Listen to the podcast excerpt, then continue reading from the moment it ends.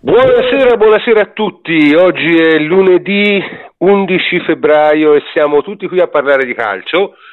Cioè, tutti, insomma, c'è stata, oggi c'è stata veramente una, una moria incredibile perché sia il plenipotenziario Antonio Corsa sia Davide Terruzzi sono stati colti da uh, attacchi febbrili terribili e quindi non possono essere con noi, però ovviamente noi abbiamo una panchina lunghissima e siamo in grado anche stasera di fornirvi più o meno il solito servizio e diciamo di che cosa parleremo? Parleremo uh, del,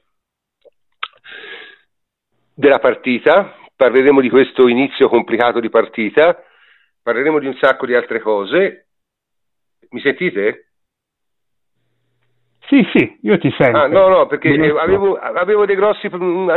Non avevo nessun ritorno, che è una cosa stranissima di, di, di principio, perché comunque dicevo, e, niente, parleremo di quello che potete aspettare, ma avremo anche una pagina non strettamente di, di Serie A in cui parleremo per esempio di quello che sta succedendo in Serie B e dell'illustre Mm, super presidente Gravina e parleremo anche del derby di Madrid che ci interessa anche in chiave Champions League e poi due parole su quello che è successo a Sarri col Pep, insomma magari vanno spese. Quindi diciamo sono con me stasera, eh, da chi cominciamo? Va, cominciamo da eh, Jacopo Azzolini, ciao Jacopo. Ciao prof, un saluto a tutti.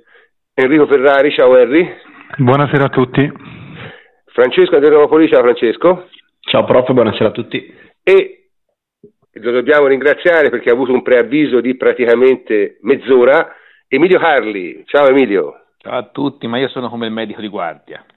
Ah, e noi di questo ti ringraziamo, sei stato gentilissimo. Comunque, la partita, la partita diciamo è andata alla fine, secondo me abbastanza bene, sia pure con un inizio un po' diciamo complicato, no?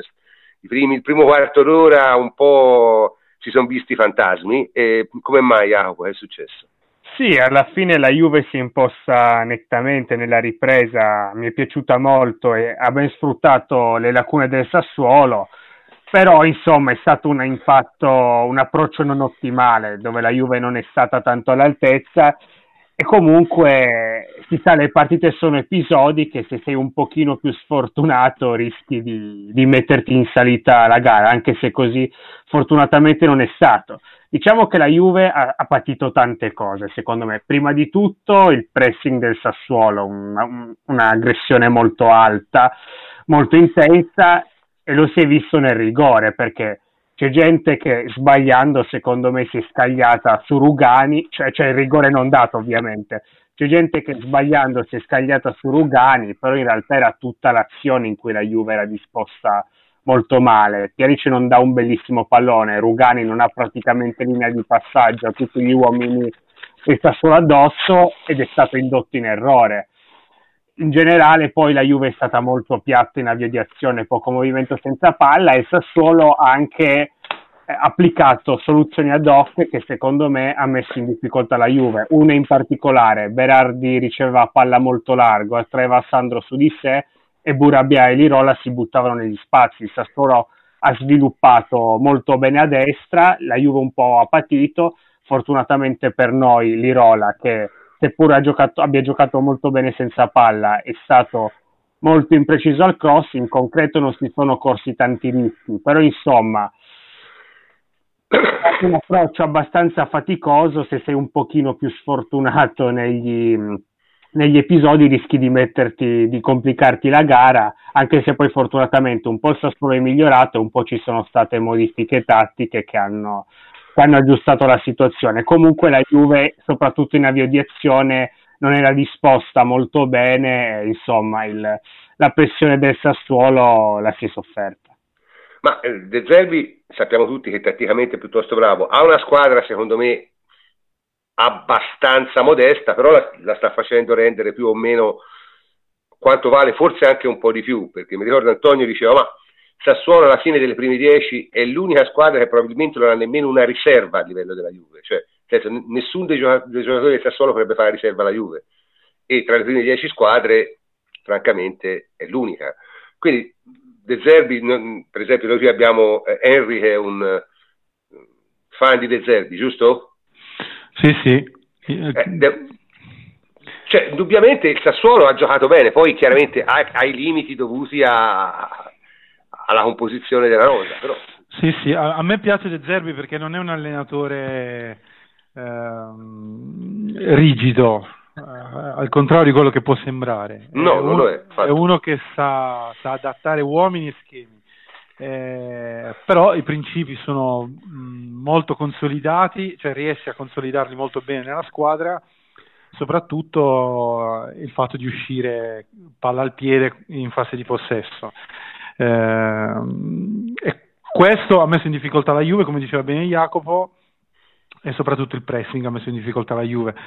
Una partita della Juve decisa sicuramente dagli episodi, perché quelli sono episodi che magari se ti girano storti, sono d'accordo con quello che ha detto Jacopo, poi alla fine le partite si mettono in salita e non sai mai come vanno a finire, eh, però alla fine anche col Sassuolo tre palle gol pulite gliele abbiamo concesse, eh, più che pulite. e quindi... No, ma secondo me no, secondo me la palla gol è il, il, l'episodio di Cesni e poi francamente qual è l'altra palla gol? Beh, il tiro di Berardi fuori senza portiere. Ah, quello sì, giustamente. Eh, e sono due Basta. proprio pulite, pulite. Eh, sono pulite. due grosse, ma eh. sono due. E io avrei un altro episodio, secondo me. Eh. Cioè, se l'azione del rigore, Rugani, che no, non è reattivo, è un, un centesimo più reattivo e tocca l'attaccante, lì è rosso. Cioè, in quella posizione lì, se, se lo minimo lo contrasta, è rosso. E se sì, prendi il rosso dopo sei sì, minuti sì. È un'altra palla. Eh vabbè, d'accordo, però non è una palla gol. È peggio cioè, prendere il gol, eh? È peggio, prendere il gol, sono d'accordo. Peggio prendere il gol, però... No, l'altra, l'altra, palla gol, l'altra palla gol può essere quella che ha descritto Jacopo prima, che ci sono un paio di di transizioni del, del, Sassuolo gestite male, però, eh, vabbè, sono, però se... sono, arrivati in aria. Però, eh, sì, ma ha ragione, però lo sa quante ne fa la Juve a partita di quelle. Eh, cioè, la Juve, senso, però no? cioè, se le concede al Sassuolo... Eh, eh, vabbè, lo so, però, però, ripeto, secondo me lì è stato. Io non vorrei che fosse stato anche comunque il fatto che, appunto, sempre in ottica della preparazione, no? la squadra è ancora un po' imbastita e ha bisogno di un po' per sciogliersi. Difatti, poi dal quindicesimo, ventesimo in poi hanno cominciato a girare le gambe e sarà tutta un'altra partita. Lì, lì, si è percepito, secondo me, al di là del fatto che è arrivata un'occasione grossa per il Sassuolo al secondo tempo, ma è casuale, cioè non è frutto di, di, di un'azione, un lancio lungo in cui eh, Cesni commette, commette un errore, ma non è sicuramente un'azione come quelle del primo tempo.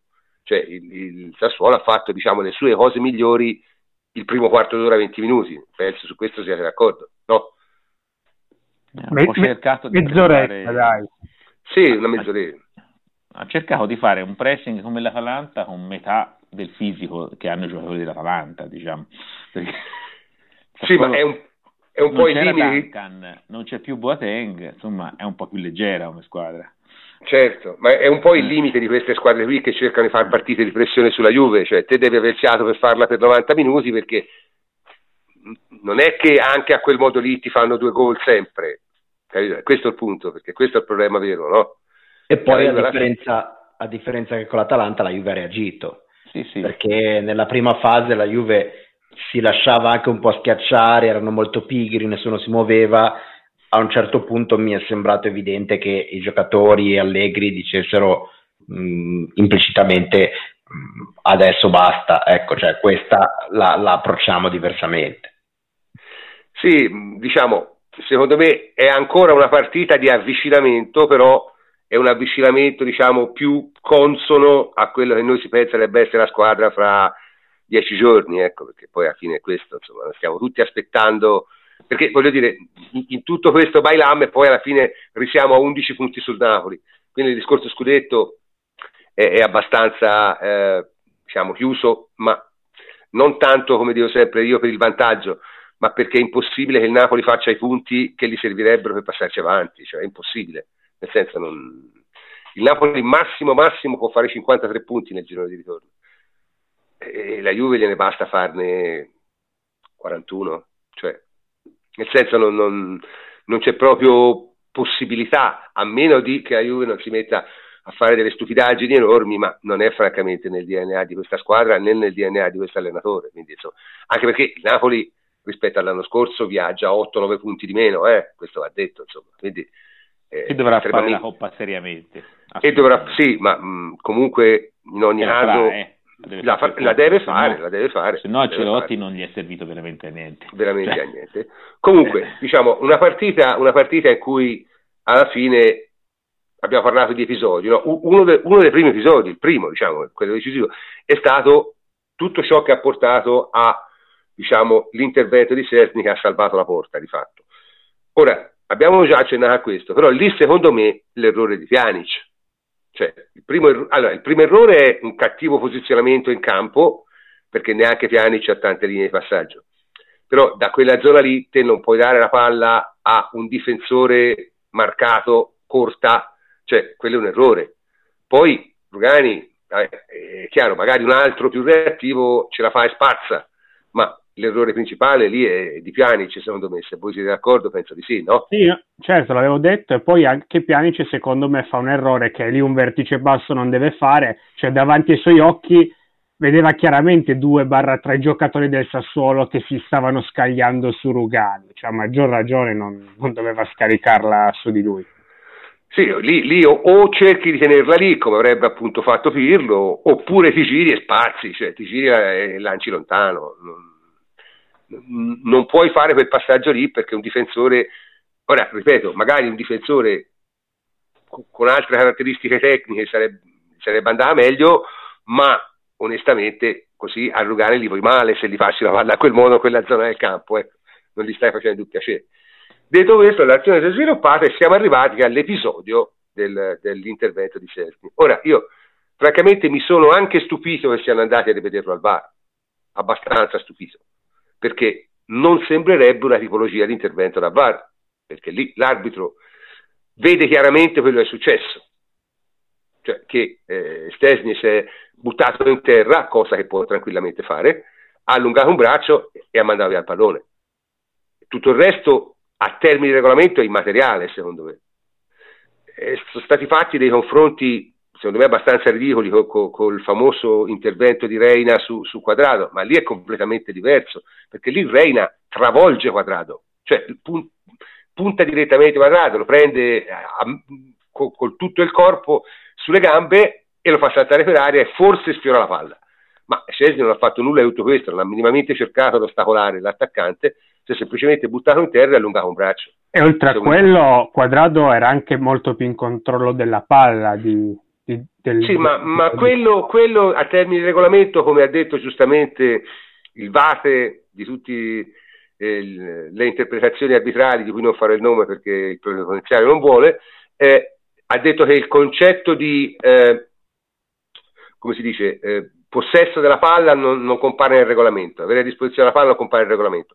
Sono d'accordo, non ci compare, ho guardato. Però il discorso è che da nessun punto di vista mai quello può essere considerato un rigore, mai, perché sennò il portiere non può mai uscire.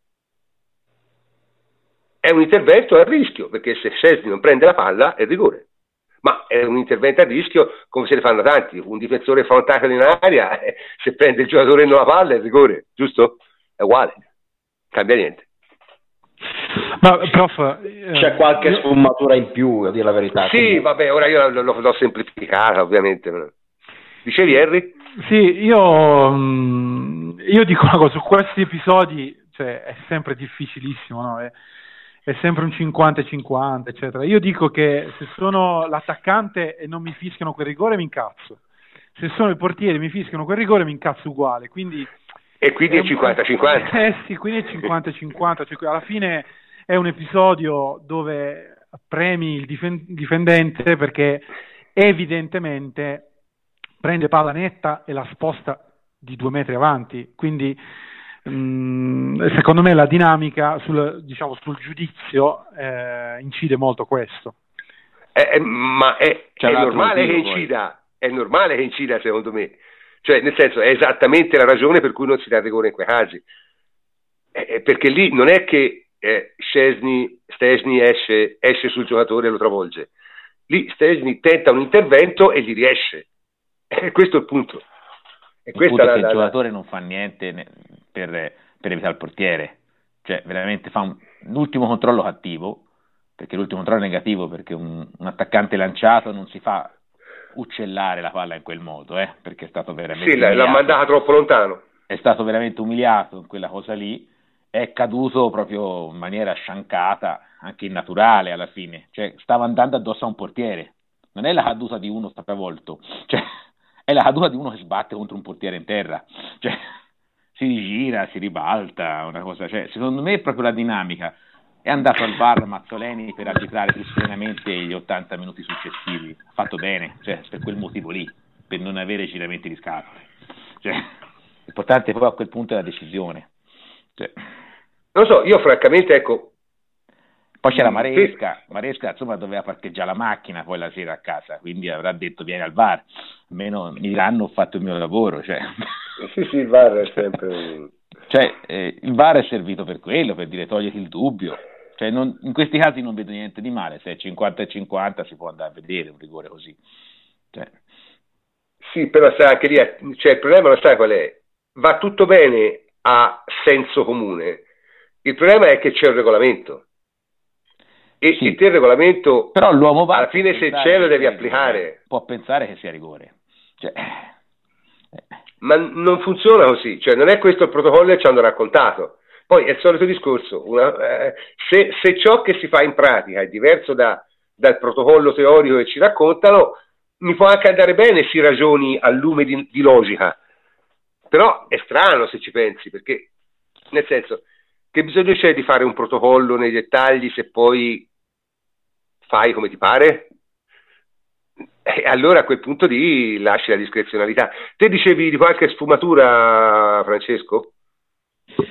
Sì, allora premesso che è un episodio secondo me su cui non perdere neanche troppo tempo, perché comunque la dinamica era ancora più chiara vista dal vivo, secondo esatto. me, che rivista cento volte, cioè eh, come hai detto tu, eh, Stesni va giù per il pallone e riesce a prendere il pallone e l'attaccante arriva scordinato, come dice Triglio, in affanno e, e casca come un sacco di patate.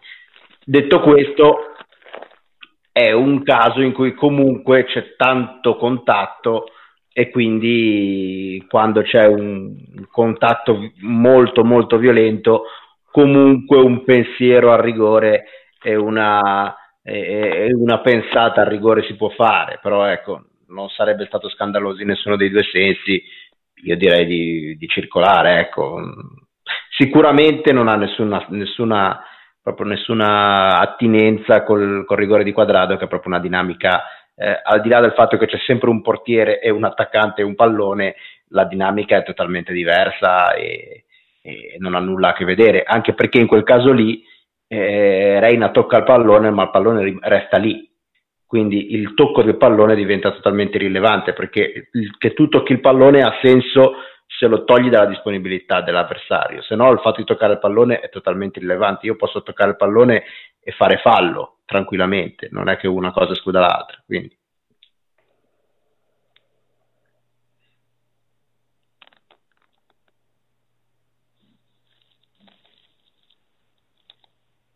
C'è qualcuno? Prof? Prof? Non sentiamo il prof. Eh, no. che... Comunque ribadito sì che per ecco, le polemiche scusate. ha fatto bene, eh, secondo me. Cioè, ok.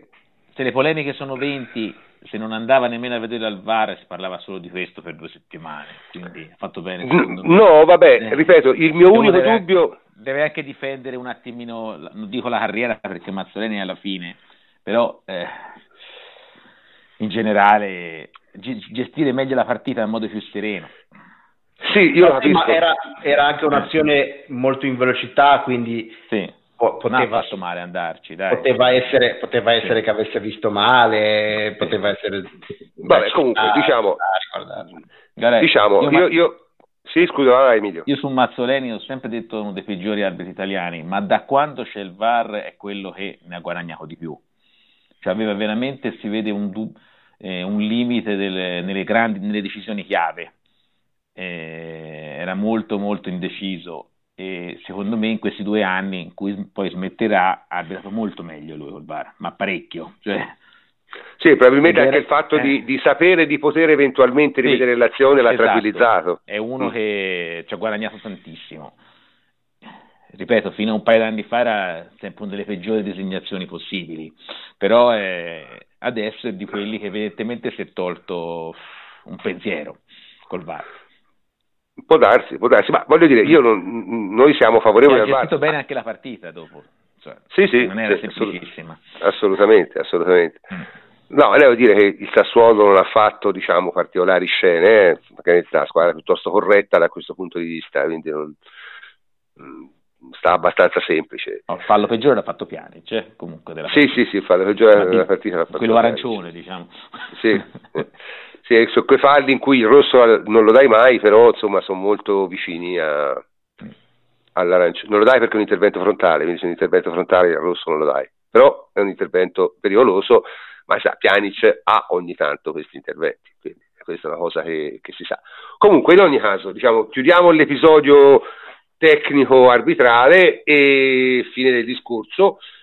Ma abbiamo detto, ok, la partita, la partita è partita male, poi qualcosa è cambiato. No? Ci sono stati dei cambi tattici, Francesco. Qual è stato diciamo, il cambio che secondo te ha in un certo senso mutato un attimo le cose?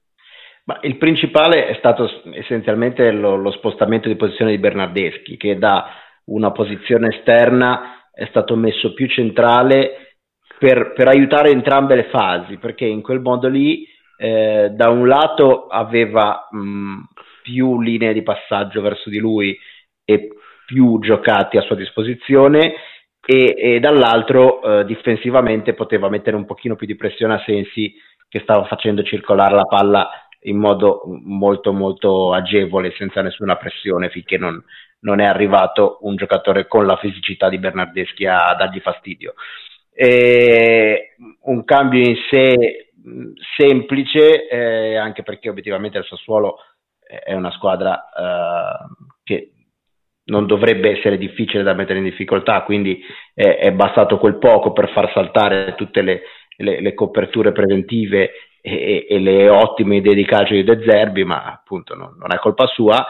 Però è un cambio interessante perché fa capire quello che Allegri eh, dice ormai da tempo, cioè che Bernardeschi potrebbe essere veramente l'asso nella manica a livello tattico della Juve e che finora non è riuscito mai a usare in questo senso continuativamente, perché comunque alla fine della fiera viene sempre usato come eh, diciamo esterno standard dalla Douglas Costa e, o alla Quadrado, mentre la vera forza di Bernardeschi, che non è un giocatore così, eh, diciamo così, specializzato nel fare l'esterno puro come un Douglas Costa un Quadrado che lo fanno vita, da una vita e, e, non ha neanche, secondo me, tutti proprio i, i meccanismi al 100% dell'esterno puro, eh, perché tende sempre a ragionare, a alzare la testa, a rientrare, a, a fare giocate più, di, più associative eh, e in questo però può essere devastante perché se lo metti in quel ruolo lì che alla fine si è andato a vedere è un ruolo abbastanza indecifrabile perché faceva un po' la mezzala, un po' l'esterno, un po' il trequartista, sta in quella posizione lì eh, molto vaga, eh, però è una posizione che per lui è devastante perché può da lì riesce comunque a coprire perché ha grande fisicità, riesce a mettere pressione eh, su, sui, sui centrocampisti avversari, riesce a rientrare e prendersi la palla, riesce a buttarsi dentro e, e a fare diciamo, il centravanti quando Cristiano Ronaldo si allarga o viene lui a prendersi il pallone dietro perché è una cosa che spesso a Cristiano Ronaldo piace, quindi è proprio una posizione da cui lui può essere pericoloso in, in mille aspetti diversi. E casualmente, essendo cascato proprio negli stessi giorni, a me ha ricordato molto eh, quello che nel Manchester City fa De Bruyne, che è esattamente quel ruolo lì, cioè un, una, una, collocazione in campo che quando guardi i, le squadre messe in campo, le formazioni del City, nominalmente è segnato come mezzala, però in realtà non fa la mezzala perché è, spesso è sempre più alto del, degli altri due centrocampisti, eh, spesso è più alto anche dell'esterno, eh, spesso si allarga, a volte gioca centrale ed è il giocatore più avanzato della squadra, a volte invece viene indietro sul cerchio di centrocampo e fa il regista, quindi una posizione, un ruolo ad hoc che, che non saprei neanche come definire, che però è esattamente costruito ad arte per giocatori così, giocatori che hanno talento fisico, testa alta, piedi buoni, eccetera, eccetera, ma che forse sono sprecati se li, se li vai a collocare in una, in una, casellina semplice, come dire, mettiti lì e fai l'esterno. Eh, mentre se gli dai più libertà d'azione ad ampio spettro possono essere devastanti. Cioè, diciamo, è un giocatore che è molto difficile da marcare se ha un minimo di campo non obbligato. Cioè, se te lo metti sull'ala è più facile marcarlo. Se te lo metti al centro, eh, infatti si è vista la differenza, a un certo punto i, centrocampisti i difensori del Sassuolo cominciavano chiaramente a non tenerlo più. Eh, effettivamente è stata, è stata, una buona idea, insomma, è stata una buona idea che ha portato secondo me al, al cambio, non tanto perché secondo me la partita non è cambiata all'improvviso, è, è stato proprio un, un, un, un progressivo, una crescita, esatto, sì, una crescita progressiva, no, del, proprio, si è percepita. Io, io, onestamente il primo quarto d'ora ero abbastanza terrorizzato perché ho detto, madonna, cioè, se siamo sempre a questo punto è un problema. Poi invece si è visto la squadra reagire, piano piano salire, salire, salire, salire e da quel momento in poi non, non ha più smesso di salire e nel secondo tempo, secondo me, al di là, ripeto, dell'occasione avuta dal Sassuolo, che è francamente un infortunio, è, la, è stata una partita assolutamente sempre in crescendo. Te dicevi, Henry, l'ultima mezz'ora buona te l'ha sembrata, no?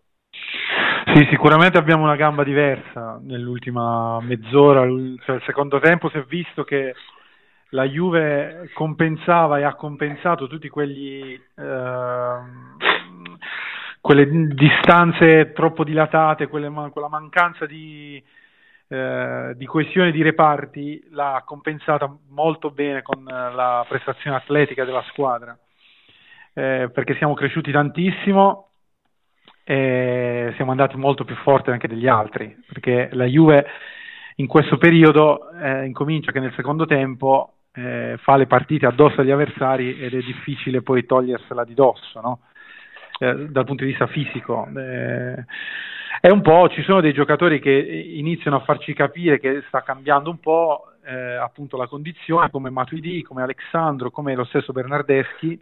Eh, Matuidi eh. francamente in, in, 4, in 5 giorni, in 6 giorni, totalmente trasformato. Eh, eh sì, eh, ma, perché Matuidi è un, è, cioè non è pesantissimo, eh, e quindi magari entra subito in condizione appena incomincia a fare un po' di scarico, no? eh, perché è molto agile lui. Mm-hmm. Eh, quindi un, una Juve che fa ben sperare da questo punto di vista, perché magari ancora compensa qualche eh, errore eh, di, di, struttura, di organizzazione che ancora secondo me si è visto non ehm, di altissimo livello come siamo stati abituati in passato. Eh, sì, anche se il terzo gol è stato molto bello. Eh. Terzo gol, grandissima transizione, per fortuna finalmente uno scambio di Bala Ronaldo. Eh, un gran bel gol, è un gol da Champions dico, no? perché esatto, sono, sì, sì. sono, situazioni che poi ti ritrovi a giocare anche in Champions League. Da questo punto di vista speriamo che sia di buon auspicio. Sì. Ora, sì? No, dicevo, poi il Sassuolo eh, che doveva appunto recuperare, però la Juve si difendeva bene, non riusciva a trovare sbocchi. Le, cosa, si è un po' visto il difetto del 4-3-3, no? quando non riesce a trovare sbocchi, hai le mezzali troppo alte e la Juve fisicamente è sembrata in palla perché proprio con un Sassuolo che non riusciva a sfondare in ripartenza la Juve nel secondo tempo ha dominato sostanzialmente. Ogni volta che il Sassuolo perdeva palla c'era la sensazione che la Juve arrivasse, arrivasse facilmente in porta. Sì, ripeto, io se voi vi ricordate lunedì scorso io un po' l'avevo detto, cioè lui è, è chiaro che quello che abbiamo visto l'ultimo mese dipendeva non tutto, eh, ma largamente dalla condizione fisica, cioè, era, era talmente evidente e era anche abbastanza evidente, se non sbaglio Harry, non mi ricordo se l'ha detto nel podcast o nelle nostre conversazioni, era anche chiaro che probabilmente quella di Parma era l'ultima partita in cui la Juve avrebbe risentito pesantemente dei carichi. E... Sì, sì, no, sì, mi ricordo, cioè forse lo, nelle, convers- nelle, nostre conversazioni. Forse sì, forse non nel podcast. Non nel, nel podcast. Però sì, Però... Eh, era l'ultima partita, diciamo, dove secondo me, allora, secondo me hanno iniziato a scaricare martedì la scorsa settimana. Hanno incominciato un lavoro di scarico, quindi diciamo che la prima partita arriva di, di sabato, eh, di, cioè di domenica, e, e, si è visto un po', no? Secondo tempo si è visto. Si spera che questo tipo di prestazione atletica cresca ovviamente nel, nel tempo della partita.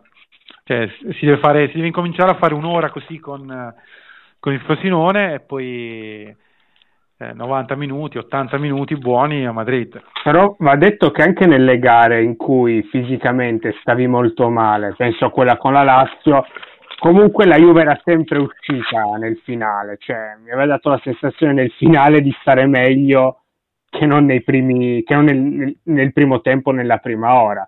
Adesso invece eh, questo secondo me perché comunque eh, quando, eh, quando tutte e due le squadre hanno dato molto, alla fine la Juve essendo una squadra molto più forte tecnicamente, eh, negli ultimi dieci minuti di partita si vede sempre. Sì, può darsi. Eh, sport, il calcio è uno sport, è lo sport che ha lo sforzo, lo sforzo aerobico più lungo degli sport di squadra. Eh. Sì, sì. Eh, e quindi eh, se le partite durassero un'ora, i risultati e la storia del calcio sarebbe completamente diversa. La difficoltà, una delle grandi difficoltà del calcio che, di cui si parla poco è proprio questa, cioè che fare 90 minuti di questo livello, cioè di, mh, di un livello eh, di, eh, prestativo dal punto di vista atletico così alto è complicatissimo. È complicatissimo. Quindi eh, ovviamente avere una tecnica eh, di, come ce l'ha la Juve aiuta, no? Sì, perché ti puoi, come si diceva una volta, riposare con la palla, no? Cioè puoi, esatto, puoi gestire, esatto. i ritmi, puoi gestire i ritmi della partita, ma questo diciamo è stata anche una delle caratteristiche della Juventus e di Allegri, no? la capacità di giocare partite diverse all'interno della stessa partita, e questa è la cosa che, che la rende un avversario veramente difficile, chiaramente quando le condizioni sono ideali. Sì, no, ma poi oltre a quello anche nelle partite che gioca peggio e che sbaglia è comunque una squadra che dà sempre la sensazione di poter approfittare dei momenti di scarsa lucidità che ha l'avversario. Sì, questo è questo, sì. sì. Un, un, ottimo metro per vedere la, il livello tecnico raggiunto della Juve, secondo me, è paragonare nuovamente Caceres. Cioè Caceres, no, vabbè, cinque anni, mistero. cinque anni fa era un giocatore tecnico rispetto alla media della Juve. Io sinceramente gli interventi che ho visto fare ora, da quando è rientrato sembra il giocatore meno tecnico della squadra per distacco. Cioè, è un sì. po' quello che è successo a Licksteiner. Cioè, Licksteiner è arrivato ed era un giocatore molto migliorativo tecnicamente rispetto a quelli che c'erano. Poi con la crescita della squadra è diventato un giocatore meno tecnico. E tra l'altro Castares per anni è stato uno dei nostri migliori crossatori, eh? sì, sì, era un ma... difensore. Adesso sì, comunque ragazzi, anche però il discorso di Caceres è un mistero. Io sono d'accordo di dire che è di livello tecnico inferiore a altri giocatori della Juve, ma non così tanto. Cioè, com'è possibile non giocasse nella Lazio questo? Beh, Perché poi ha avuto, ha avuto, due anni terribili. Ma, ne, cioè, ma, non è che non giocava nella Lazio, ma nel Verona. Al Verona non giocava. Cioè, al Verona non giocava. Cioè, ha fatto le prime dieci partite, credo, a Verona, poi è sparito. Poi l'hanno venduto la Lazio, ha fatto solo il ah, giro d'andata. Ah, ok, ok. Quindi, vabbè, poi è venduto la Lazio. Poi. Sì, ma secondo me è strano. Perché voglio dire, è un giocatore che comunque per la Serie A, cioè, nel senso... No, allora, prof, secondo me mh, continuo ad avere fortissimi dubbi eh, sul fatto che lui possa ricoprire il centrale difensivo in partite di alto livello. Questo siamo d'accordo. Però, contro, il Sassuolo, dire... contro il Sassuolo o il Parma va bene.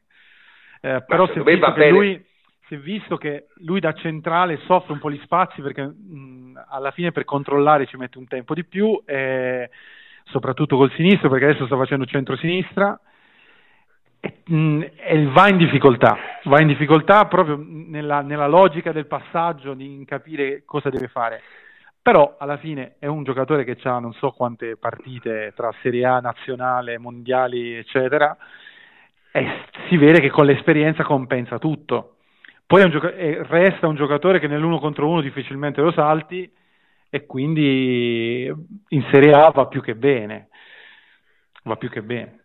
Anche perché no, quello che gli viene chiesto è giocare queste partite qua con Parma e Sassuolo in un'ottica di, di grandi numeri, cioè di, di fare, fare, numero, non, non, gli si viene certo chiesto di, di, giocare nelle partite decisive. Sì, però comunque eh, non ci scordiamo comunque che, che eh, è sempre un, un, la, cioè, è sempre un ciarruo, eh, quindi cioè, lui è capace, lo metti titolare nella finale Champions League può fare una serie di cappelle incredibili, ma può anche fare la partita della vita, eh? cioè non è assolutamente escluso. Nel senso, da questo punto di vista è un giocatore estremamente imprevedibile. Estremamente imprevedibile. Mi tengo però volentieri la curiosità di non vedere. Ma anche io me la tengo, è ovvio, però si fa, si fa, per, giudicare, si fa per giudicare il giocatore. Cioè, io francamente sono rimasto abbastanza sorpreso perché voglio dire, sì, d'accordo, Sassuolo e Parma, però voglio dire, Caceres, prima di queste due partite, quante volte ha giocato difensore centrale a 4? Io dico non è arrivato a 5 volte in tutta la sua carriera. Eh. Sì, sì, sì, è vero. Quindi, voglio dire, ci vuole anche un coraggio notevole a metterlo, eh. Cioè, queste sono le cose di Allegri che a me fanno impazzire. Cioè, lui arrivava a Caceres è convinto che Caceres possa far centrare dalle a 4 in maniera perlomeno decente.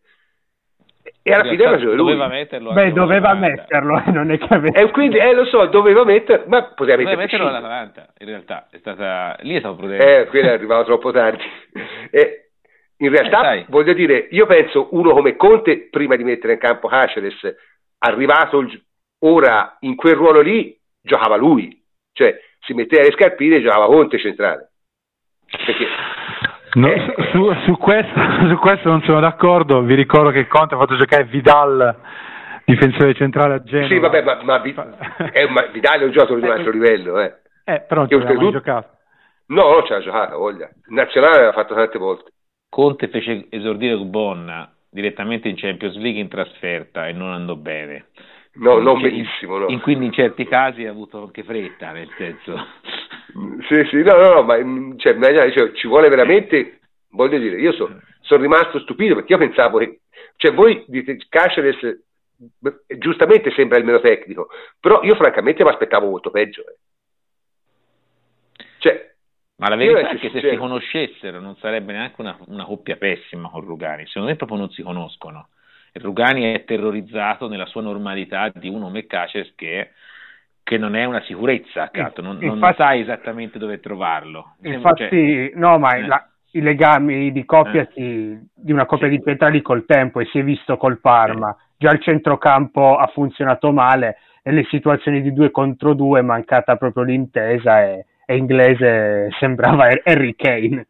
Eh, sì, vabbè, lì, lì, comunque di andare in difficoltà fisica con l'inglese ci sta, eh, una volta in una partita. No, una volta... Sì, no, ma mancava proprio la coordinazione dei movimenti. Ci mancava la copertura, certo. Sì, quello. C'è stata l'imprudenza di far giocare due terzini assolutamente non difensivi con due centrali che si conoscevano quel giorno. Cioè... Eh sì, ma infatti Allegri, eh, ma, ma, lì, ma, anche in conferenza si è pentito di non aver fatto sì. giocare Sandro, proprio dal punto di vista difensivo. Eh. Sì, eh, perché ieri, non, non lo neghiamo, però, secondo me il migliore del campo è stato De Sciglio per tutta la partita, cioè ha fatto una partita pazzesca. Ma io invece ha, ha, più ha l'altro terzino, Sandro con Berardi ha fatto una partita all'interno della Sì, ma poi ha fatto, ha fatto la cosa più bella di tutte, siccome voleva saltare il Frosinone, ha deciso di tirare subito un bel calcio a Berardi, subito, alla, alla prima occasione, non da farlo in fondo, cioè sarebbe proprio tolto subito il dente, così aveva già le, le ferie col Frosinone. No, vabbè, comunque... De, de Sciglio migliore in campo dei, dei terrestri sicuramente. Mi è piaciuto. Vabbè, vai, vai, cioè, Ronaldo è fuori classifica.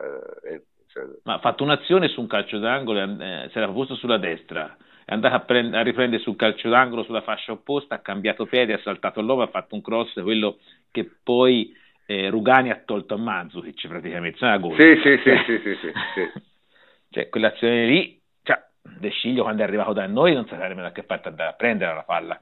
Cioè, una sì, crescita no, ma... di sicurezza, di...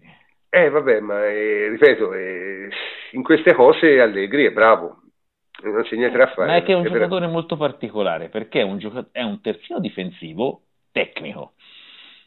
E in Italia questa cosa è abbastanza rara, cioè se è tecnico va mandato avanti. Cioè, quest'idea. Però è un giocatore assolutamente tecnico. Sì, c'ha due piedi. Mm. No, no, ma mm, indubbiamente De Sciglio è, è, è stata un, un'idea abbastanza azzeccata, insomma, se non altro secondo me, ecco, la Juve può giocare, io preferirei giocasse eh, Cancelo, però voglio dire... Sì, però Cancelo non è pronto ancora, eh, per certe partite. Ma secondo te, te, te, ma secondo me magari è meno pronto, cioè, per certe partite di Serie A, però secondo me in Champions League ah, un nome Cancelo ti ci vuole. Eh. Cioè non... Secondo me giocherà avanti. Secondo me Cancelo gioca più, gioca più ala e terzino il resto della stagione. Mm, non sono convinto di questo. Io non anche, sono convinto. Anche le scelte della, della lista UEFA, alla fine che, che, è uscito quadrato, insomma, Costa Beh, che quadrato... convince poco, eh, perché Costa Quadrado, quadrado è uscito perché sta facendo una stagione brutta brutta, cioè proprio brutta. Guarda, io, io, credo che se Cancelo farà l'esterno alto per il resto della stagione, i risultati non cambieranno molto. In realtà la grandezza di una squadra di, che deve fare la Champions League è quella di inserire Cancelo come terzino, perché il terzino lo sa fare eh, solo che ovviamente ha un'idea di calcio diversa da molti suoi compagni, dif- di, cioè molti suoi eh, compagni i difensori e ovviamente quelle cose che lui fa e quegli errori che ha fatto, che sono due o tre, ma sì, eh, infatti ieri non è che ha fatto un elenco di vaccate. Sì, esatto, sì, sono due o tre che poi sono due o tre passaggi dentro il campo che lui è abituato a fare con la testa 30 metri più avanti, è ovvio che in quel tipo di gestione della palla lui preferisce scaricare e palleggiare piuttosto che buttare la palla in tribuna. Eh, questa è una crescita che bisogna avere tutti come squadra, eh, perché se devi inserire Cancelo eh, lo devi inserire e deve fare il terzino. Perché abbiamo visto Ma con io, Dani Alves, sono... se fai fare... 10 minuti negativi con l'Atletico, te magari sei già sei già eh, puttane eh, al decimo capito, del primo tempo della partita. Ho capito, ma se, ho, ho capito. lui ce l'ha questa cosa, cioè non è ancora eh, non è un errore a partita e lo gestisci, a volte ne fa diversi. Cioè eh, ma sulla bilancia devi mettere quello che lui ti eh. può dare invece i primi dieci minuti, se ti fa due belle cose vai 2-0 con l'Atletico. Beh, però scusate, finora in Champions gare importanti le ha giocate, mi pare che sia stato tra i migliori in campo, sia col Manchester, col Valencia. Anche, anche secondo me, comunque, ripeto, a me non è che mi spaventano tanto i passaggi, la cosa, la cosa che a me un, un po' mi spaventa sono certi certi mancati rientri dalla parte sua. Quello, quello, francamente un po' di più, tipo quello che è successo col Parma, ecco. Quello, quello, mi dà un po' più fastidio. Il fatto che provi a fare un passaggio difficile e lo sbagli, a me non mi fa né caldo né freddo. Però, però posso dire una cosa, allora, quei sì. mancati rientri che, che, dici te, quelli dipendono dall'organizzazione. Eh no, è vero. Cioè, qualsiasi squ- però, però qualsiasi squadra che ha terzini offensivi, è logico, accetta qualche scompenso che può avere e studiano proprio meccanismi volti a coprirli quando sono un pochino più alti. Alla fine Cancelo non è che ne faccia in serie di queste cose. Cioè. Ma io ripeto, io, so, io, sono d'accordo con voi, eh, non mi dovete convincere. Io Cancelo lo metto titolare tutta la vita, specie in Champions League, perché è il giocatore che può tranquillamente sparigliare una partita in cui devi giocare. Mm, magari in, altre situazioni in cui devi un attimo di più diciamo, far passare la giornata e in 38 partite ci sono anche quelle in cui devi far passare la giornata, lo vedo meno adatto, ecco. Cioè, mh, però voglio dire, è un'opinione mia, eh? non è niente particolare. Comunque, la, la, partita diciamo, è stata una partita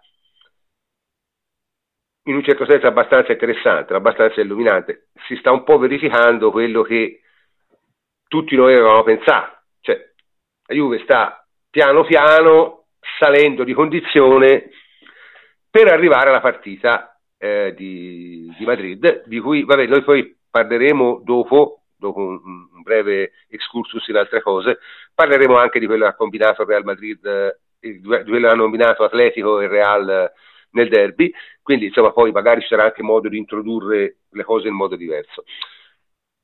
C'è qualcuno vuol dire qualche altra cosa sulla partita di, di, di ieri? Non, non, mi pare ci sia, si sia esaminato tutti gli aspetti. Vabbè, non abbiamo parlato di Ronaldo, ma di Ronaldo ne abbiamo parlato talmente tanto che voglio dire. Eh.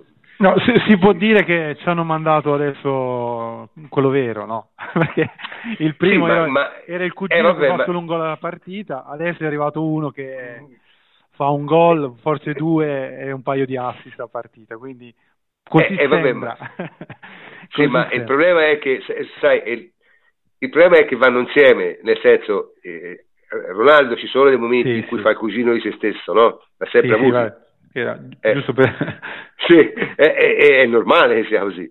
È un giocatore molto molto bravo a gestirsi e a entrare nella forma migliore quando è il momento giusto. Sembrerebbe essere in grado di farlo anche quest'anno, ecco a quello che si sta vedendo francamente, perché insomma, col Sassuolo si sono viste tre o quattro cosine, eh? niente niente male, insomma, no? Come, come... Comunque, vediamo, vediamo un po', vediamo un po' da qui alla fine quello che succede. In ogni caso, insomma, campionato, noi tutti facciamo eh, diciamo, di scongiuri perché la Juve passi il turno all'Atletico Madrid, non solo perché eh, ci fa ovviamente piacere quanto siamo tifosi, ma anche perché altrimenti non sappiamo più che cazzo dire fino a giugno. Cioè, questo è questo il problema che avremo. Infatti, Vabbè, ins- insulteremo le altre. Insul- sì, faremo delle, delle cazzeggio di due ore continuo in cui faremo grandi gare di rutti con, con perché francamente insomma il campionato diciamo al di là di, di ormai lo vediamo tutti come una, una preparazione alla Champions League no? Cioè partita la cosa è di questa partita al Sassuolo cioè noi non abbiamo minimamente considerato il fatto che vincendo siamo andati a 11 punti dal Napoli no? cioè non è venuto nemmeno fuori la discussione abbiamo cercato solo di vedere questa partita in funzione della partita che ci sarà fra 10 giorni il che secondo me è abbastanza sintomatico e quest'anno probabilmente la sensazione che la Juve dà e che noi abbiamo è esattamente quella. Cioè il campionato, sì? Abbiamo, quest'anno abbiamo tre risultati buoni a San Paolo e questo è il discorso. Sì, è vero, Ci andremo eh. nel mezzo tra le due partite dell'Atletico, veramente magari vinciamo proprio perché non ce ne frega niente di quella partita, cioè si può andare veramente con la maglia, quella color sacco della spazzatura così si incazzano, cioè così basta. Sì, sì, no, no, è, questo è indub- sì, ma la sensazione è proprio che sia stato fatto tutto esclusivamente per arrivare in un certo modo a queste partite a eliminazione diretta. Cioè, proprio la pianificazione della stagione sia stata il più possibile fatta. Il campionato, insomma, hai vinto tutto meno due partite in cui ti sei fatto il pareggio da solo e una che l'hai rimontata in 10. Cioè... Sì, sì, è vero, è vero. Cioè, ma ripeto, è, è, secondo me non l'hai fatto, cioè l'hai fatto per, arriva- sì, ma per arrivare a questo punto, cioè per arrivare a poter giocare la Champions League con una relativa calma, no? Nel senso, senza avere condizionamenti di campionato, senza avere problemi, senza avere retropensieri. Vediamo se, se funziona, speriamo tutti che funzioni, siamo tutti lì che facciamo scongiuri da tutte le parti sperando che sia la cosa giusta. Sicuramente qualcosa di diverso, io l'ho detto anche, anche eh, la settimana scorsa, qualcosa di diverso rispetto agli altri anni c'è. Cioè, non lo dicono, però è evidente nelle, ne, nelle azioni. Oh, tra l'altro, per chiudere il discorso della partita, avete visto che Dira, sì? Eh? Cosa dicevo la settimana scorsa? Lo vuole in forma per quelle partite lì. Poi non è detto il giochi, eh? però per quelle partite lì un centrocampista del livello di Chedira lo vuole in forma. Chedira in due partite ha fatto un gol e a rischiare di segnarne quattro. Eh, prof, sai cosa mi ha fatto pensare la partita di Chedira per mm. l'ennesima volta?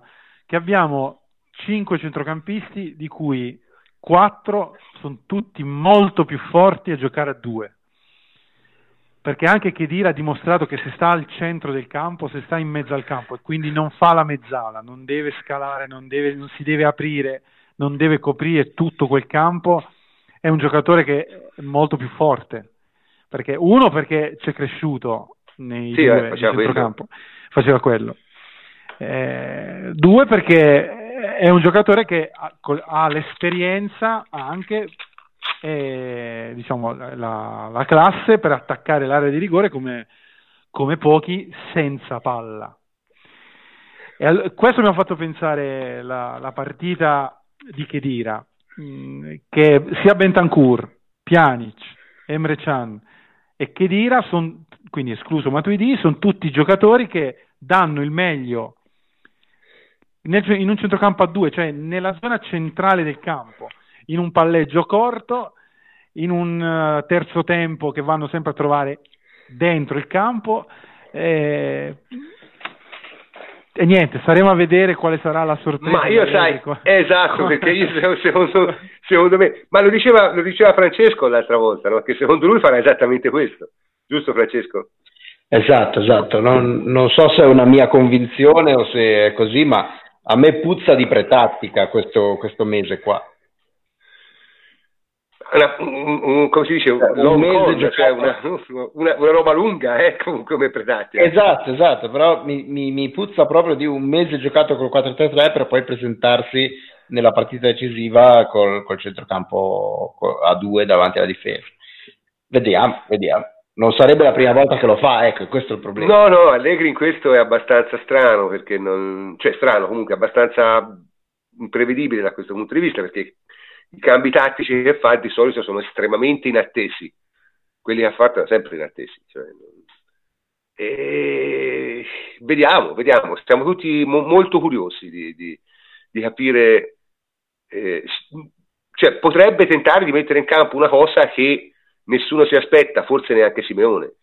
Eh, eh vediamo, vediamo. Comunque, diciamo, cambiamo discorso, cambiamo, passiamo alla seconda pagina della, del nostro podcast, in cui parliamo un attimo in cui abbiamo anche la musica stasera, in cui parliamo un attimo di, di cose diverse.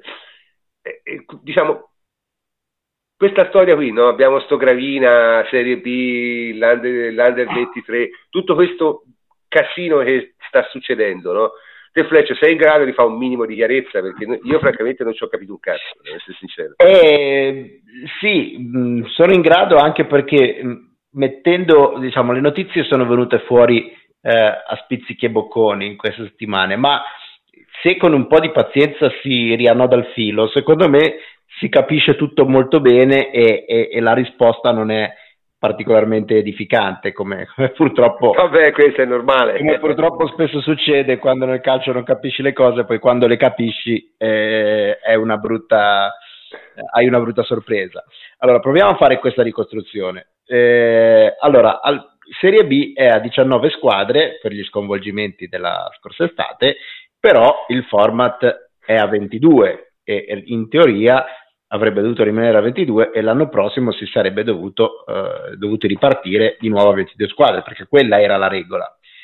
E in questi mesi qualcuno dice approfittiamo del fatto che eh, si, eh, ci sono solo 19 squadre per tornare a 20 e tutti giustamente dicevano va bene, ma per tornare a 20 bisogna modificare eh, le regole, lo può fare solo il Consiglio federale, è una decisione politica e quindi è estremamente complicata, non è che lo puoi fare così schioccando le dita. E quindi si diceva, figuriamoci se in un contesto di così eh, conflittualità, casini, siamo appena usciti da un commissariamento e quant'altro, si rie, figuriamoci se si riesce a trovare un accordo su una cosa del genere. E, e, e, Gravina era il primo a ripeterlo, perché lui ripetutamente aveva detto guardate che le norme sono a 22, eh, che la B deve essere a 22, la delibera del commissario valeva solo per la stagione corrente, perché era una delibera straordinaria con tutti i casini della FIGC commissariata, eh, i ripescaggi e quant'altro, ma per portare la B a 20 bisogna trovare un accordo globale a livello di Consiglio federale, ma qualora ci fosse la disponibilità io mi rendo disponibile e va bene. All'improvviso, dopo che questo, questo è lo stato degli atti per quattro mesi, all'improvviso si fa il Consiglio federale e miracolosamente il Consiglio federale riporta il format a 20 da 22, eh, stabilisce che ci saranno 5 promozioni dalla Cina la prossima estate e inoltre fa un'altra piccola rivoluzione perché dice, e tra l'altro d'ora in poi, se ci dovessero essere posti vacanti, andranno direttamente alle ultime della B, eh, diciamo quelle retrocesse, per scorrimento di classifica, quindi niente più ripescaggi dalla C, eccetera, eccetera. Saltano dei posti, li riempi con le squadre retrocesse dalla B. Quindi eh, una situazione che, eh, che, chiude anche il conto a tutti eh, i ragionamenti complicati di ripescaggi e quant'altro che hanno sempre eh, un po' piagato cioè, le nostre se. Sembrerebbe una cosa geniale, cioè dov'è il trucco? Esatto, esatto, sembra una cosa geniale. Dov'è il trucco? Perché eh, grande soddisfazione, tutti che salutano, si abbracciano, eh, Balata esulta, Gravina dice, questo lo devo citare perché Permettetemi un pizzico d'orgoglio, me ne prendo vanto e merito in via assoluta ed esclusiva perché è obiettivo storico, quindi anche modesto, il buon Gravina. No, e, e, quindi entusiasmi, corone, ghirlande di fiori, quant'altro, dice da... Fascioni orejas, eh? Es- esatto, e dice ma il Consiglio federale ha raggiunto tutto quanto, eh, abbiamo... e dice oltre a queste cose qua abbiamo anche modificato oltre a queste due norme che sono già importanti loro, quindi il format a 20, eh, i ripescaggi non si fanno più ma si scende a scorrimento e in più hanno introdotto un principio della cosiddetta golden share per cui d'ora in poi eh, ogni singola componente potrà eh, chiedere di sua iniziativa di cambiare il suo format, quindi non si dovrà passare per forza dal Consiglio federale, ma si potrà fare una richiesta eh, qualificata da parte della Lega interessata e poi le altre due dovranno semplicemente interfacciarsi. E quindi anche questa soluzione di buon senso, eccetera, eccetera.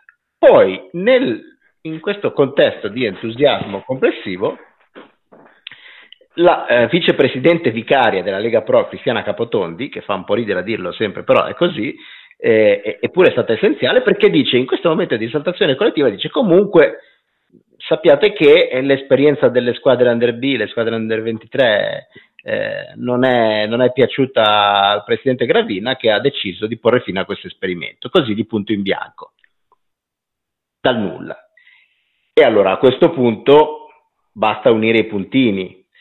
Com'è che questo discorso di passare da 22 a 20 eh, era politicamente impossibile? Cos'era che lo rendeva politicamente impossibile? Chi era che si opponeva a passare da 22 a 20? La Lega di Serie C, perché avrebbe perso due posti per le sue squadre dalla Serie C alla Serie B. Perché si doveva studiare quel sistema complicatissimo di ripescaggi con la classifica mista tra le retrocesse della B e le non promosse della C e fare la graduatoria ultra complicata per chi saliva? Perché era la C che voleva che nei ripescaggi si considerassero anche le squadre di C ed era la C quindi che si, opp- si, opponeva a dire se un posto manca nel campionato lo recuperi a scivolamento da quelle che già erano in quel campionato. E allora il terzo puntino è come hai fatto a ottenere due concessioni così mh, storiche dalla C? Perché in cambio le hai dato la testa delle squadre under 23 sostanzialmente Gravina ha venduto le squadre il under 23 e il concetto stesso di squadra under 23 e squadre B in cambio del fatto di poter risistemare la Serie B secondo criteri di ragionevolezza. Quindi eh, è, è, la politica del calcio, è andata così, le squadre under 23 sono state sacrificate sull'altare del eh, devo, affinché tu mi conceda qualcosa, io ti devo concedere qualcosa e Gravina si è preso tutto e alla Lega di Serie C ha concesso come contentino il tagliare la testa alle squadre B. Ma è ufficiale? No, niente ufficiale, ma eh, i puntini... Eh... Certo, no, poi bisogna vedere però se, se, una cosa del genere poi, insomma, voglio dire, attenzione perché non è, non è immediata questa cosa qui. Eh. Eh, però sai, allora intanto il Consiglio federale ha deciso quindi questo è, è, for, è formale, la, la, cosa è già scelta. Il fatto che la vicepresidente della Serie C lo dia come una cosa fatta, dicendo purtroppo il presidente Gravina ha deciso di porre fine all'esperimento, punto, e non ha detto se ne sta discutendo, se ne sta parlando, mm-hmm. eccetera. Cioè, Gravina ha detto no, la, la, cosa strana era che se uno non, non, segue tutto il ragionamento e non mette insieme tutti i puntini, uno dice: Ma come Gravina era favorevole e adesso dopo neanche un anno in cui peraltro l'esperimento non si può dire neanche che sia iniziato perché una squadra l'ha fatto, quindi non, si, è ancora, non è che sia stato fall, si possa definire fallito. Dice, perché hai cambiato idea? Eh, se ha cambiato idea eh, il motivo lo si legge abbastanza chiaramente tra le righe. Vedremo, vedremo, poi se questa cosa si concretizzerà o se sarà semplicemente un'altra. Ma in ogni caso, comunque, la Serie C si sarebbe accontentata di veramente poco, eh? perché voglio dire, non... che vantaggio eh. può avere la Serie C della... Nessuno, secondo me, perché alla fine poi non ci sarebbe mai stato un problema di posti, perché comunque in C, voglio dire, le squadre sono già troppe, falliscono già ora. cioè, quindi non... Ah sì, ma questo, ma questo è rilevante, loro vogliono comunque più posti, anche se anche contro il loro interesse, perché più posti eh, vuol dire più squadre, vuol dire più voti, vuol dire più potere, eccetera, eccetera. Quello è il concetto. Ecco, sì, però mi sembra un concetto che si sta rapidamente svuotando, nel senso, se te te ne fallisce 6-7 a stagione, eh, che, che, che, potere hai? Quello di, di, governare sui morti, non è un gran potere. Cioè, non lo so, è, è difficile da capire dall'esterno la logica di un ragionamento di questo genere. È la logica politica la logica sì, del mantenimento capito, delle posizioni di potere. Non, non è, il problema non è fare il bene del sistema, il problema è fare il bene di, di se stessi intesi come burocrati che guidano eh, il sistema. E quindi se tu hai più squadre eh, dalla tua, tu hai più potere. Tutto lì. Vabbè, comunque, diciamo, questo ti ringraziamo Fletcher per aver fatto chiarezza su una cosa che francamente io non, non mi era per nulla. Avete commenti su questo? No, mi sembra che la, la logica di, di, Francesco sia stata come al solito inappuntabile. L'unico potrebbe dire qualcosa, forse Emilio, che si interessa di più di me delle sorti del Siena. Che sta succedendo quel girone di Serie C, Emilio? A parte la Juventus Under 23 che sta facendo le sue cose. Emilio? Mi sentite? Sta, succe- sta succedendo che ah. praticamente ci sono tutte le squadre con un numero di partite differenti. E questo ci era sono, prevedibile visto come siamo partiti. Ci sono gli eroici dell'Entella che hanno iniziato tardi, hanno iniziato benissimo, ma, ma ora stanno un pochino rallentando perché sembravano addirittura la squadra più lanciata. Ma in ogni caso stata, ci sono gli effetti della delusione perché comunque tutto questo casino della via è nato dal dallo spregio delle norme federali fatte in estate, perché durante quest'estate la B doveva andare a 22, punto, dal regolamento, non c'era nessuna discussione, è stata una prova di forza della, della Lega di B che ha veramente, come si dice, si è pulita al sedere col, col regolamento, perché le regole erano che il formato di certo non si poteva cambiare a metà luglio, cioè mm. è stato fatto di tutto poi il meccanismo del ripescaggio era abbastanza contorto e la federazione aveva guardato bene da non far sapere la gradatoria ufficiale, non è mai stata fatta sapere, quindi in realtà hanno, hanno, presentato ricorso più squadre senza veramente sapere poi chi sarebbe andato. Nel dubbio poi non hanno ripescato nessuno. Quindi adesso sono 5 promosse dalla C, invece, di 3... 4, invece di 4. Quindi sono le tre vincenti dei, dei gironi e quelle che arrivano alla finale dei playoff. Esattamente, a questo punto viene a mancare in Serie C l'ultimo, l'ultimo spareggio in gara secca. Okay. Quindi praticamente eh, ci sono du- due squadre a vincere i playoff, diciamo, mm-hmm. oltre sì, alle tre sì, vincenti. Vabbè, questo, questo non è particolarmente strano. Ma... La Lega di B però un, un po' di rimessa ce l'ha avuta da tutto questo, perché loro speravano nella riduzione a 20 di limitare al minimo le retrocessioni, invece ne avranno 5. 4 perché sono 19. Sì, certo, però non hanno, non hanno più la menata dei pescaggi. Cioè, da adesso in poi, eh, se salta qualcuno in B, eh, sì. un'altra squadra di B è salva, ed era questo che loro volevano ancora sì, sì. Che, che la retrocessione. Beh, che secondo me e allora io posso dire, a me non piace Gravina e a me non piacciono questi pastrocchi politici, però effettivamente la soluzione a cui si è arrivati è migliore, non c'è il minimo dubbio.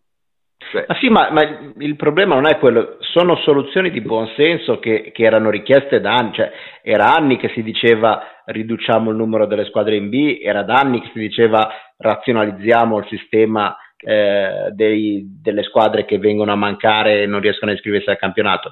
Il problema è che anziché arrivarci da una via virtuosa, cioè di dire signori ci sediamo attorno a un tavolo e eh, ragioniamo di quello che è meglio per il sistema ci si è arrivati per la solita via del io do qualcosa a te e tu dai qualcosa a me. E in questo do qualcosa a te e tu dai qualcosa a me è saltato un altro, un altro pezzo virtuoso del, del calcio italiano perché l'esperimento squadre B con tutto che eh, anzi proprio perché eh, la Juventus nel girone A eh, sta facendo un campionato silenzioso e, e, non sta dando fastidio a nessuno perché se ne sta a metà classifica come una squadra qualunque, e, e, era proprio un esempio del fatto che stava funzionando, cioè che era, giusto, eh, era giusta la collocazione, che una squadra eh, primavera deve giocare in C e non in B, a differenza di quello che sbraitavano certi, certi cialtroni in Serie A,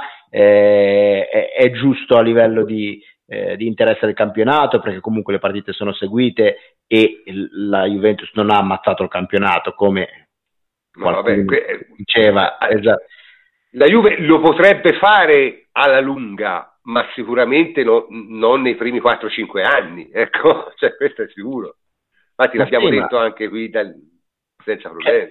Cioè, è il contrario, se la Juve arrivasse ad ammazzare il campionato di C con dei diciannovenni vorrebbe dire che il, suo livello dei, delle sue giovanili si sta alzando esponenzialmente che è, che è proprio l'obiettivo. Quindi, eh, diciamo, il problema non è la scelta in sé per sé, perché la scelta in sé per sé è una scelta di, di buonsenso. Il problema è che per arrivare a ottenere eh, una, una, soluzione di buonsenso hai dovuto tarpare le ali ad altre situazioni di buonsenso che adesso eh, chissà quanto passerà prima che si ritorni alle squadre B, a meno che eh, poi quando si arriva a decidere di questo eh, qualcuno faccia dei passi indietro, qualcun altro si rimangi le parole date, tutto è possibile. Eh, col, con la sì, qualcuno batte i pugni sul tavolo, cioè, so, so, vabbè, comunque, è tutto da vedere. Comunque ti ringraziamo di questo chiarimento perché era abbastanza necessario, perlomeno per me io non ci avevo capito nulla, spero che anche i nostri ascoltatori adesso abbiano le idee un po' più chiare, ma è il momento di ritornare al calcio giocato perché voglio dire, noi abbiamo parlato della, della Juve che gioca in preparazione alla partita di Champions League. Ora, eh, sabato o domenica, non mi ricordo che giorno, mi sembra sabato, giusto? Sabato, sì. Sì, sabato c'è stato il derby di Madrid, il derby tra Atletico Madrid e Real Madrid. Uh, io no, non l'ho vista tutta, ho visto solo un pezzetto e poi delle highlights. Ho visto per esempio degli errori difensivi notevoli di, di, eh, de, de, dell'Atletico. Quello sul primo gol è clamoroso perché c'è Casemiro che praticamente mette il tavolino a picnic in area, ci sta una mezz'oretta da solo, fine arriva il pallone e segna in rovesciata. Com'è stata questa partita, Jacopo? Che si può dire di questo Atletico in questo momento? Ma è stata una partita che ci ha detto tanto sia sui Colchoneros eh, che sul Real Madrid. Diciamo che effettivamente siamo quasi nel momento clou della stagione sembra la prima stagione da quando c'è Simeone in cui l'Atletico è effettivamente deludente, cioè, sia nelle prestazioni che nei risultati. Negli anni precedenti in, non terminava mai un campionato con la sensazione di rimpianto, cioè, la, c'era sempre la sensazione di aver fatto il massimo. Quest'anno invece, oltre agli infortuni, oltre a un livello di gioco basso, insomma, nonostante in Liga ci sia una media punti molto, molto bassa, l'Atletico ha già 7 punti di, di distacco, non è lì, sarebbe dovuto essere lì a lottare per il Barcellona, quindi c'è un po' la sensazione di, di occasione persa. Posso che poi quest'anno la Liga è forse il campionato più imprevedibile di tutti perché le big perdono punti in continuazione, Basta, secondo me con un filotto di 3-4 vittorie ritorna in scia però insomma è già un distacco, è già un distacco importante e soprattutto c'è una squadra che nei big match, nei momenti clou, non dà l'idea di essere quella degli anni passati, quella squadra che riusciva ad approfittare bene degli episodi, che riusciva a prevalere in gare tiratissime, cioè a me pare fragile come mai, come mai prima d'ora e, e possono vivere e non è neanche facile per loro secondo me, nonostante l'esperienza, gestire una, una, un ottavo contro la Juve, sia per il valore della Juve, sia perché c'è il rischio di vedere terminare la propria stagione già a marzo, visto che la Liga rischia di essere, di essere già sfumata. Poi certo... Ma eh, sai, il discorso sulla Liga è talmente, sono talmente basse di punteggio. Sì, sì, no, 51, 51 punti in 23 partite. Cioè, sono, sono, non l'ho specificato. Secondo me con, tre, con un filotto di 3-4 vittorie di fila l'Atletico rientra in, rientra in, corsa perché le big perdono tanti punti, il Barça ha fatto due pareggi nelle ultime due, però insomma proprio a livello di prestazioni all'Atletico spetta una sfida decisiva e, e non ha ancora ben trovato un, una quadratura, ci sono molti singoli che non stanno rendendo come si, si poteva aspettare, poi rimane un una squadra di altissimo livello, c'ha un allenatore tra i migliori al mondo secondo me, però insomma io, io pensavo durante il sorteggio che sarebbero arrivati più simili nei pronostici, invece c'è un Atletico che, che secondo me oggi non, non, è in grado, cioè no, non è in grado eccessivo, però non arriva bene a questo ottavo contro la Juventus. Insomma, l'Atletico in 23 partite ha fatto due punti più dell'Inter e l'Inter, voglio dire, giocato veramente male, specialmente l'ultimo mese, una cosa orrenda. Eh, però, profi, i paragoni, la Liga è diversa dall'Italia, lì anche Real Madrid e Barça, tante battute da resto, parlo proprio a livello di prestazioni e secondo me attualmente l'Atletico sta, fa- sta faticando molto, viene da, du- da due sconfitte consecutive. Anche di condizione, Jacopo, perché noi parliamo tanto degli infortuni della Juve che ne ha avuti, ma l'Atletico eh, è stato un lazzaretto per gran parte della stagione ah. eh, e lo è ancora, anzi.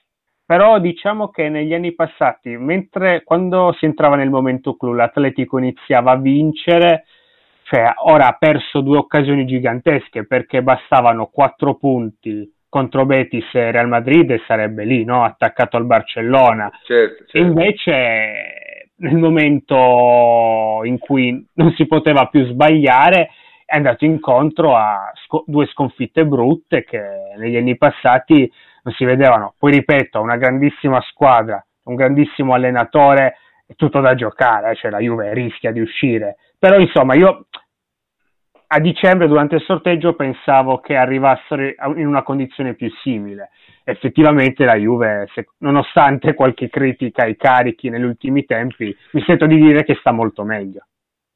Ma che partita è stata con il Reale, te che l'hai vista?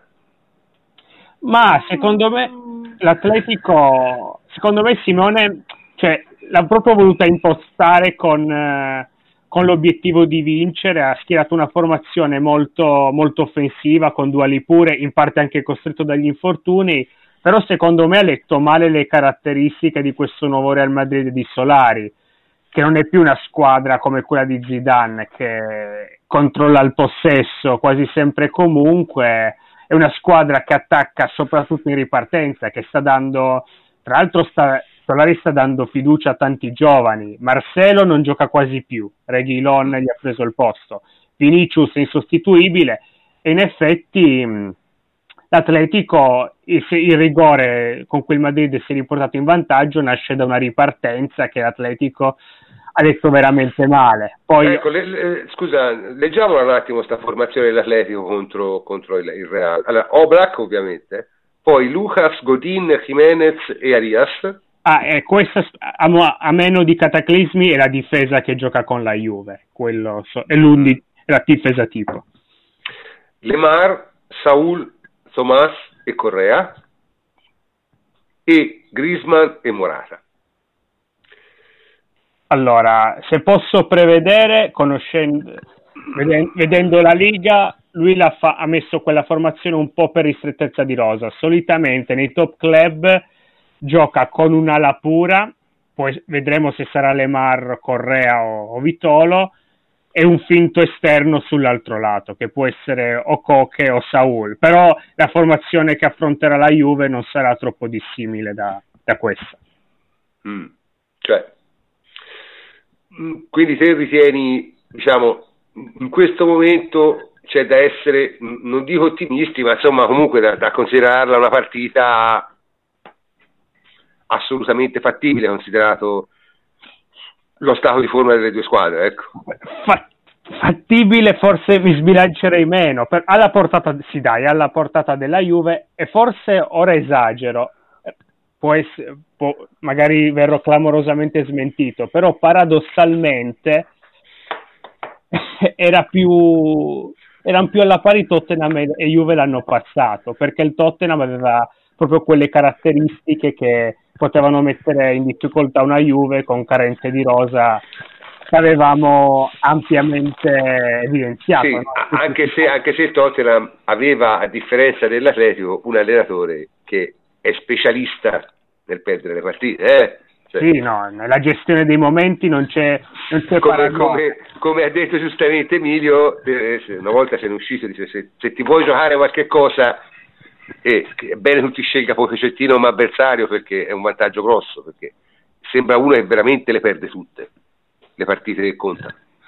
Comunque... Eh... Ma, prof, io, sì, io, sì. Ho visto, io ho visto la partita, Atletico Real, e io credo che se la Juve avrà la capacità di mh, mm, andarli a prendere e il coraggio di andarli a prendere alti come ha fatto il Real Madrid, il Real Madrid quando è andato su ha creato sempre la palla gol, sempre. Eh, soprattutto dalla parte da destra del, dell'Atletico eh, hanno sofferto tantissimo. Arias? Eh, sì, Arias e anche Correa che ovviamente sì. non era un terzino, che, cioè un, un esterno che riesce... No, certo, che... Correa era molto stretto, molto dentro. E eh, andava sempre dentro, cioè non è... Pre... perché povero... Sì, vai, vai. Eh, sì, no, perché in realtà Correa non è un esterno, secondo me. No, no, ma hai ragione. Infatti Arias soffriva in inferiorità eh, ma sì, ma, ma, poi contro un avversario che, che, va al doppio della velocità in questo momento, che è Vinicius, che quando butta la palla avanti di potenza e di, e di velocità ti, ti, tira via e ti toglie davanti, insomma. Eh, infatti il rigore è arrivato dove gli ha preso un metro, cioè due metri a Jimenez che non è uno scarso nell'uno contro uno in area di rigore io mh, ho visto un, un, atletico un po' che ha fatto una partita, eh, una, la, la, solita partita che fa l'atletico molto eh, sul, dal punto di vista puntando eh, sul fisico, sulle botte, infatti sette ammoniti, sette ammoniti, eh. Cioè sette ammoniti significa che tu arrivi sempre in ritardo e comunque stai pensando a tirare via delle botte, non eh, a giocare. Eh, non lo so, io non la riesco a interpretare bene questa squadra, eh, perché poi ha dei momenti in cui sembra uno squadrone incredibile, perché ha trame di gioco, ha, ha intensità, ha, ha, soluzioni a giocatori tecnici, quindi male, male, molto male Godin, ecco, magari posso parlare dei singoli, molto male Godin, secondo me, non più il Godin mh, pronto per l'Inter. ecco, bravo, pronto per l'Inter, poi magari ci fa il gol, speriamo facciamo gli scongiuri. Eh, male anche eh, eh, Thomas a centrocampo, eppure mi era piaciuto in altre partite, ma male, e anche le Mar. Quindi cioè, il Real alla fine quando è riuscito ad accelerare e a pressare alto è andato in porta quasi sempre. Tre gol sono pochi, secondo me. No, soprattutto dell'Atletico fa impressione una certa cosa, il rendimento fuori casa è veramente pessimo. Cioè, è un rendimento da squadra da parte destra della classifica, eh? Tre vittorie, sei pareggi, due sconfitte. Cioè, e cosa ancora più importante, questo rendimento si è confermato anche in Champions. Anche in no, Champions, sì. Non è una cosa solo specifica della Liga. No, ma poi eh, cioè, c'è da dire che il Real Madrid ha giocato, eh, non è più il Real Madrid di Zidane, comunque sono, non sono, eh, ovviamente lo, non hanno nel loro DNA il fatto di arroccarsi, di stare bassi, eccetera. Eh, hanno beccato un'imbucata su un fuorigioco e hanno preso il gol proprio al limite. Eh, però non ha mai dato l'impressione di, di, uscire dalla partita, di essere in difficoltà dalla pressione dell'Atletico che non riusciva mai a dare la pressione giusta, come spesso gli è capitato negli ultimi anni in casa. Eh, quindi non bisogna, cioè la Juve deve andare lì a fare la partita, cioè dobbiamo andare lì eh, a farli spaventare subito, perché poi loro se prendono eh, campo, se incominciano a capire che tu ti vuoi solo difendere, sono una squadra pericolosissima perché poi hanno delle qualità davanti che insomma non, non è il Sassuolo ecco. No, ecco, no, sì. uscire no. con un risultato positivo al Vanda vuol dire metterla in discesa in maniera tremenda. Viceversa, uscire da lì con un brutto risultato ti trasforma il ritorno in un incubo. È vero, sono d'accordo. Anche perché, um, onestamente, col rendimento che ha avuto l'Atletico fuori casa, se non si prendono vantaggio la partita di andata, il ritorno è difficile, insomma, nel senso, non lo so. Però, vediamo. Sì, però voi che partita fareste? Cioè, una partita di attesa? Come no, no, no. Cioè, tu, no. secondo me, devi andarli a prendere perché loro adesso sono deboli, tra virgolette. Esatto allora, secondo me, devi andare lì, devi andarli a prendere allora, altri. Poi puoi anche io... gestire nella partita, però devi farli un po' spaventare, devi farli un po'. Allora, io, io, io credo che Allegri nel capire i momenti psicologici degli avversari sia molto bravo.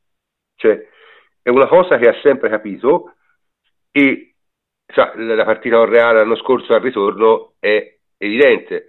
Cioè, lui aveva capito che il Real avrebbe sottovalutato quella partita e ha messo le cose in modo tale, ha semplicemente messo il nostro giocatore più forte di testa contro il loro giocatore più debole di testa e ha fatto due gol in 20 minuti. Quindi Allegri è in grado di capire queste cose.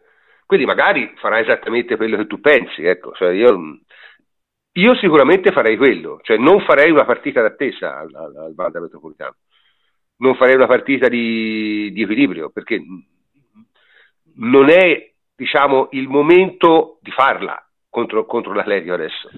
Sì, sì, infatti, magari in passato, cioè, con, in passato con, sì. con l'Atletico del passato, delle scorse stagioni, non lo dovrei mai fare. Invece adesso mi sembrano vulnerabili. Eh, vedremo. Ah, più che altro l'impressione è che siano psicologicamente vulnerabili perché alla fine perdi due partite di fila, insomma, parliamoci chiaro. Ecco, nel senso, non è che ora non so, non so quale sia la prossima che giocano, eh, che loro penso giochino venerdì, presumo, vediamo un po'. Uh, dunque, vediamo un po' la prossima partita dell'Atletico. E L'Atletico Madrid gioca il 16, quindi gioca eh, sabato, giusto? Eh, sì. Gioca sabato a casa del Raio Vallecano. Quindi non è una trasferta. No, no, è una diciamo, trasferta interna a Madrid partita su cui sicuramente eh, giocheranno, però diciamo, ripeto, non è un, un, un bel viatico arrivare a un, a un ottavo di finale di Champions League con, una squadra giocando contro una squadra indubbiamente forte come la Juventus. Noi vogliamo tutte le critiche, ma la Juventus insomma, ha fatto due finali CL in quattro anni, quindi ha perso solo con Barça, Real e Bayern in, in quattro anni. Quindi voglio dire, in Coppa dei Camp- in Champions League ha un track record discreto, diciamo, perlomeno. Beh, quello, quello, ce l'ha anche l'Atletico, però il momento, quello ce l'ha anche l'Atletico, però il, momento attuale, il momento attuale pende decisamente a favore. Il momento attuale pender, penderebbe a favore nostro, secondo me, però, ripeto, nulla si può dire, è calcio, ma sicuramente non farei una partita, diciamo, di contenimento, perché secondo me se gli togli certezze l'Atletico gli rimane veramente poco. Questo è il punto, perché non ha una squadra che, che si dica la rosa è di livello chiaramente inferiore alla Juventus, secondo me, specie con gli infortuni che hanno, è nettamente inferiore. E, e, non ha altre certezze se non l'essere l'atletico. Se te gli togli quella, secondo me, insomma, qualche problema glielo crei. Comunque, in ogni caso, avremo ancora un po' di tempo per parlare di questa cosa. L'ultimo argomento, l'ultimo argomento è, è di questo già parlarne, ma cioè, che è successo tra il City e, e, e il Chelsea, Francesco? Te l'hai detto l'hai vista? Io l'ho vista, diciamo, ho visto i primi dieci minuti, poi ho detto, ma che è sta roba? Sembravano, quelli del Chelsea sembravano dei gatti di marmo, cioè una cosa eh, cosa è successo? Che Sarri ha impostato la sua solita partita eh, sul pressing altissimo, eh, convinto che riuscendo a, diciamo, a non far ragionare Fernandinho e Gundogan il, il City potesse essere eh, diciamo così bloccato.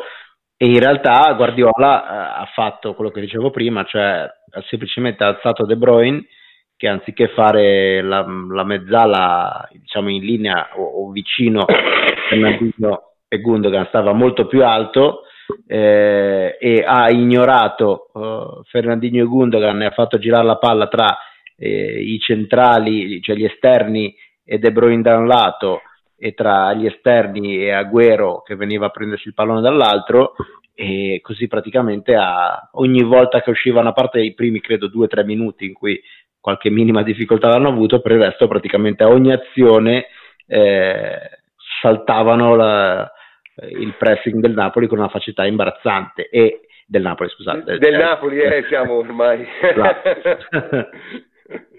E ovviamente il problema con le squadre che pressano così alto e con così tanti giocatori, che saltare il pressing vuol dire che hai fatto fuori eh, sei giocatori avversari e, e giochi sostanzialmente eh, in, in costante superiorità numerica contro, contro, la difesa avversaria. Ed è andato avanti così per eh, azioni su azioni su azioni, cioè paradossalmente ne ha fatti sei e Agüero se ne è mangiato uno a porta vuota, hanno avuto altre occasioni, cioè poteva veramente essere ancora più un massacro di quello che già è stato. Eh, pessima interpretazione di Sarri eh, che, che, è stato messo in, in saccoccia da Guardiola e poco altro il da termine, dire. Il termine tecnico è alla berlina, cioè stava veramente messo alla berlina. Ora, io, voi sapete, non sono un grande estimatore di, Sar- di Sarri, e, e, e, però non mi piace, diciamo, in generale godere delle sconfitte altrui, perché a me mi interessa più gioire delle mie, non sono molto...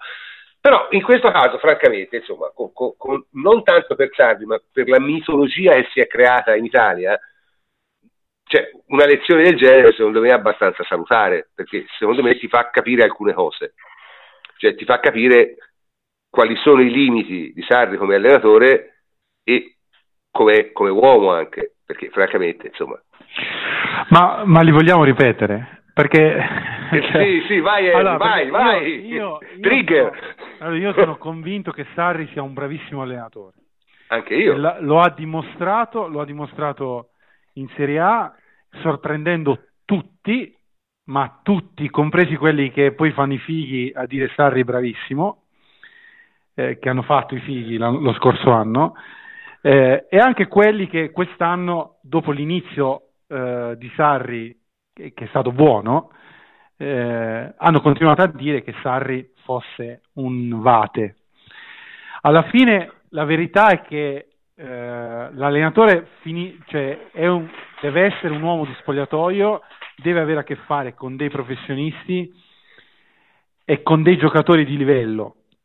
Allora, Sarri si, si è visto quest'anno che con dei giocatori di alto livello che guadagnano in media 5 milioni di euro l'uno, non può ed è difficilissimo che eh, riesca a farsi seguire, perché dopo due mesi i giocatori del, Real Madrid, del Chelsea sono abbondantemente rotti le palle. Perché seguire Sarri non è facile, è complicato e anche a volte noioso. Io parlo da, anche da ex calciatore. E quindi eh, si è visto chiaramente perché il 6 a 0 è un risultato tra virgolette bugiardo per quelli che sono i valori in campo secondo me dei singoli no? ma, mh, mm, ma è dettato dal fatto che i giocatori proprio del Chelsea non, non, hanno per niente idea di quella che è la partita da fare, perché il Napoli aveva fatto una figura molto migliore col City di Guardiola. Eh, perdendo sempre perché i valori sono quelli, ma facendo una figura nettamente migliore. Quindi Sarri, il limite di Sarri è quello di voler insegnare ad alcuni giocatori, voler imporre ad alcuni giocatori un certo tipo di, di calcio e di tatticismo esasperato. Eh, quindi secondo me Sarri va bene da sparring partner, da chi deve fare un, di costruire una squadra solida basata su un principio di gioco e su una tattica eh, efficace per valorizzare alcuni singoli, però è, è anche il collettivo, però non per vincere e non per far vincere i grandi giocatori. Questo secondo me è, è quello che si vince. Poi, non so, il tempo ci potrà anche smentire, ma io sono convinto di questo da, da anni. Ma no. vabbè, è un... Sì, l'ho vista anch'io la partita. E io, a parte gli aspetti tattici, che poi non sono molto bravo a coglierli, io ho avuto la netta sensazione che sia entrato in una fase molto difficile Sarri da, da, da, da 4-5 settimane, diciamo, da quando si è infittito il calendario natalizio, che è una cosa che per lui deve essere complicatissima perché è un allenatore che gradisce i 5-6 allenamenti a settimana, diciamo. Sì, e... diciamo un allenatore ha allenato, sì. allenato, la maggior parte della sua vita in, in, eh. in, con 16-17 squadre, un campionato eh. in cui già, cioè, senso, lui l'allenatore ha allenato l'80% delle sue partite tra i dilettanti. Quindi, insomma... Sì, ma dicevo in, pre- in, Inghilterra si gioca veramente ogni due giorni e mezzo. Cioè, sì. una cosa che secondo me a lui no, tra i turni doppi della Premier League, le doppie coppe e compagnia, che quindi non, non fosse a suo agio e poi c'è stata questa situazione, secondo me, di mercato, che secondo me è, è molto strano che a Sarri abbiano preso Higuain ora che, aveva un po', eh, che godeva di meno fiducia, secondo me, della società di quando l'hanno ingaggiato.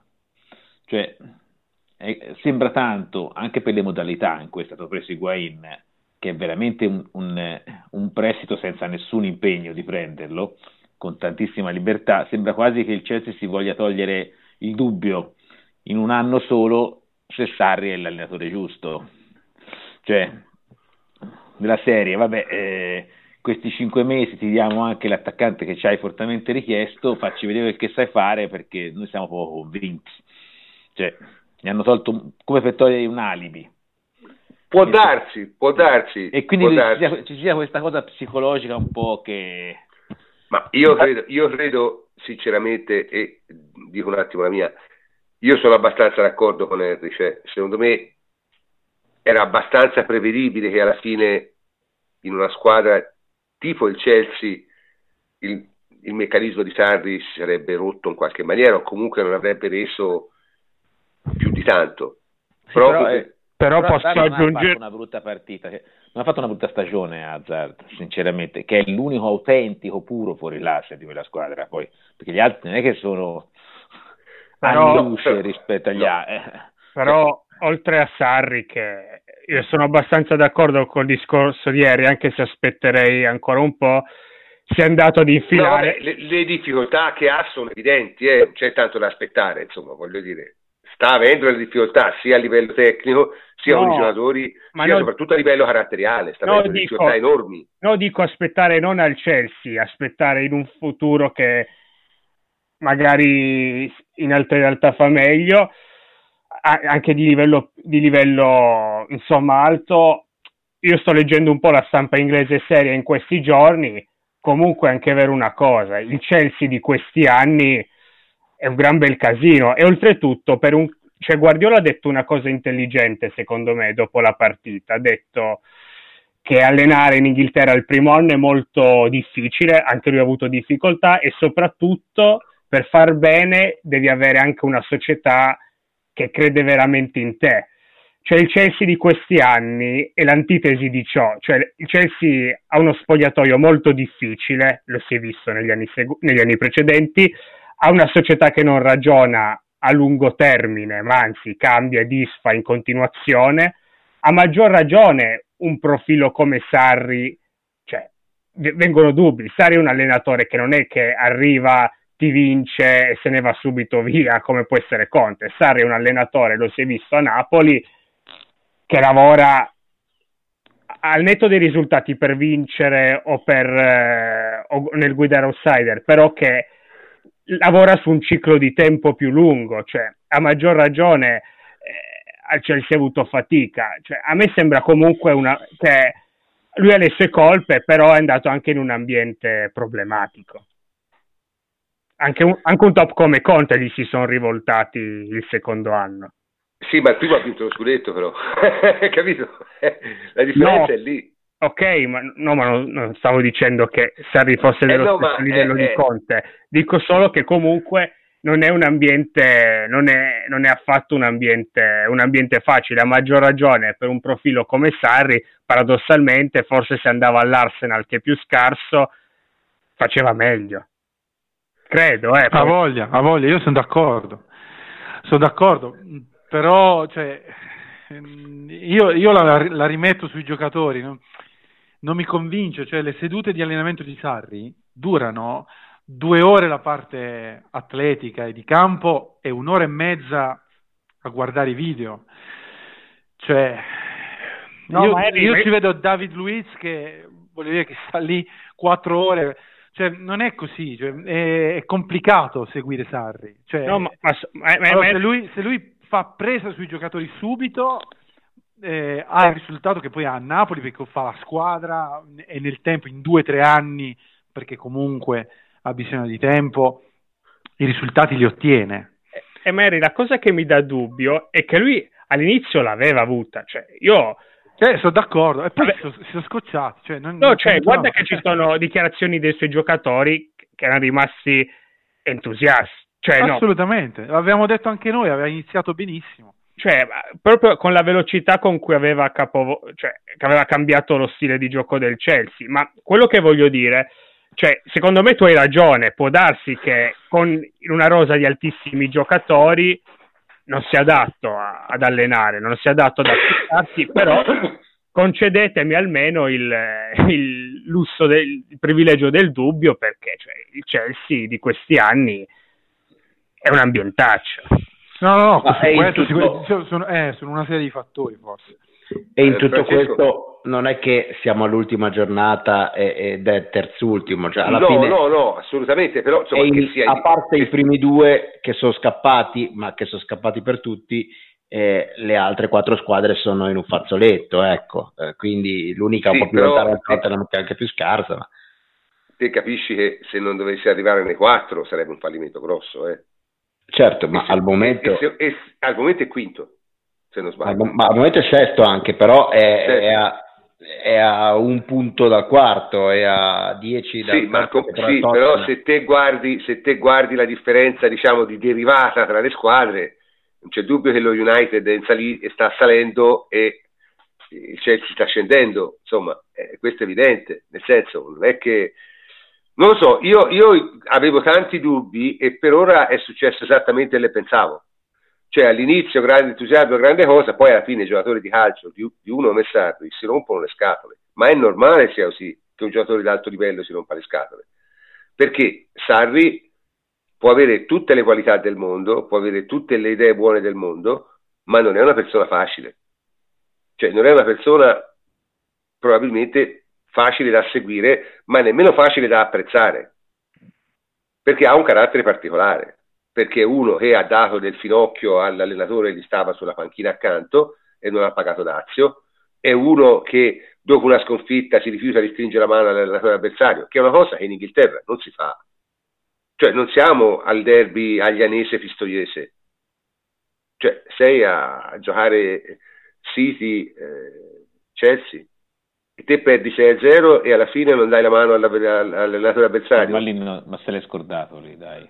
No, dai Emilio, ma non te lo no, devi scordare perché fa parte del tuo mestiere. Ma gli fumavano i coglioni, dai. Emilio, andato... non è giustificabile, ma, ma perché il mestiere di... Il... è l'allenatore più bravo del mondo e anche l'uomo più ipocrita del calcio, cioè... Certo, ma il problema è... Ma... Guardiola, come non la mano, cioè, che ti viene... Sì, ma è assurdo, amico, ma, non è come, ma, non è, ma non è come funziona però. Non è come so, funziona. Ma se l'è perché, non, non è che perché il compito di un allenatore di un, il compito di un allenatore di un top team è anche non scordarsene. Cioè, questo ci si scorda troppo spesso. Ma che non basta mettersi... per quello, tanto che No, Emilio, no, non, Eh, basta che- mettersi, non basta mettersi la tuta e andare a allenare lunedì. Se puoi allenare a quei livelli lì e prendere milioni di euro, non basta. È evidente, no? No, ma Se ha no- sbagliato, ma secondo me non, ha- non gli ha negato la mano, si è proprio scordato gli... Ma io non lo so che ha fatto, e ha- però alla e fine sì, ho capito, ma rimane comunque uno, uno voglio dire, un mestiere ha tante sfaccettature a seconda del livello in cui sei. Se te stai giocando, a, stai facendo una cosa ad un certo livello, ci sono delle regole per quel livello e quelle regole te le devi seguire, se no sei un troglodita. Eh, funziona così nella vita, eh. Cioè, non è che se vai a, a- a lavorare all'osteria del gatto è come lavorare a un Michelin 5 stelle, non puoi fare le stesse cose, capito? E il saper fare certe cose fa parte del poter lavorare a quei livelli, secondo me. Altrimenti è tutto lecito, è tutto lecito. Quindi, comunque, eh, io questa opinione da co- l'ho sempre avuta e, e- e- e non sta facendo nulla per dimostrarmi il contrario, e questo è il punto. Mentre altre persone su cui io pensavo delle cose, poi col tempo mi hanno fatto cambiare idea per i comportamenti, Sarri per ora sta confermando esattamente quello che io pensavo di lui. Cioè, in tutto, in tutto. Comunque, eh, ripeto, sono- questa è la mia opinione personale, io certe forme non le sopporto, certe forme non le sopporto. Perché non si capisce perché si fa passare Murigno come una persona terribile quando in realtà ha fatto molto meno di quello che ho visto Sarri in questi anni. Ma Murigno è una persona terribile, ok, non sta simpatico neanche a me. E Sarri è un santone, perché? Cioè, questo non capisco io, e non lo capirò mai. Ma probabilmente, ripeto, è un limite mio. In ogni caso, siamo, siamo arrivati alla fine anche di questa trasmissione. Tu- vo- vorrei dire però una cosa, ecco, prima, prima di, prima di finire, prima di chiudere. Eh, domani comincia, cominciano gli ottavi Champions League, perché noi non giochiamo, ma otto squadre giocano, giusto? Quindi c'è almeno una partita che secondo me è abbastanza interessante. In realtà ce ne sono due, ma una è particolarmente interessante, è United Paris Saint Germain. Il Paris Saint Germain arriva a questa, a questa partita, direi, nelle peggiori. Non so, c'ha quanti infortunati c'ha? C'ha 10 giocatori fuori, quanti ce n'ha? Un- Una quantità incredibile. In ogni caso, diciamo, di queste quattro partite, no? che sono Manchester United, Paris Saint Germain, Roma Porto, Ajax Real Madrid e Tottenham Dortmund, qua- quali guarderete? Quale, quale vi interesserà di più? United PSG e Tottenham Dortmund. Mm, Sono le due più interessanti sicuramente. Io lo United sicuro e io mi guardo anche la Roma. Ecco, questa è una cosa, non- non lo- vorrei chiudere con questa qui. La Roma, che pensate che succeda col Porto? La Roma ha avuto un sorteggio molto favorevole, eh, molto fortunata. Tuttavia, la Roma che abbiamo visto in quest'ultimo periodo è una squadra talmente alterna come prestazioni e non si può dire praticamente nulla. Che pensate che partita ci sarà domani all'Olimpico? Per me rischia tanto la Roma.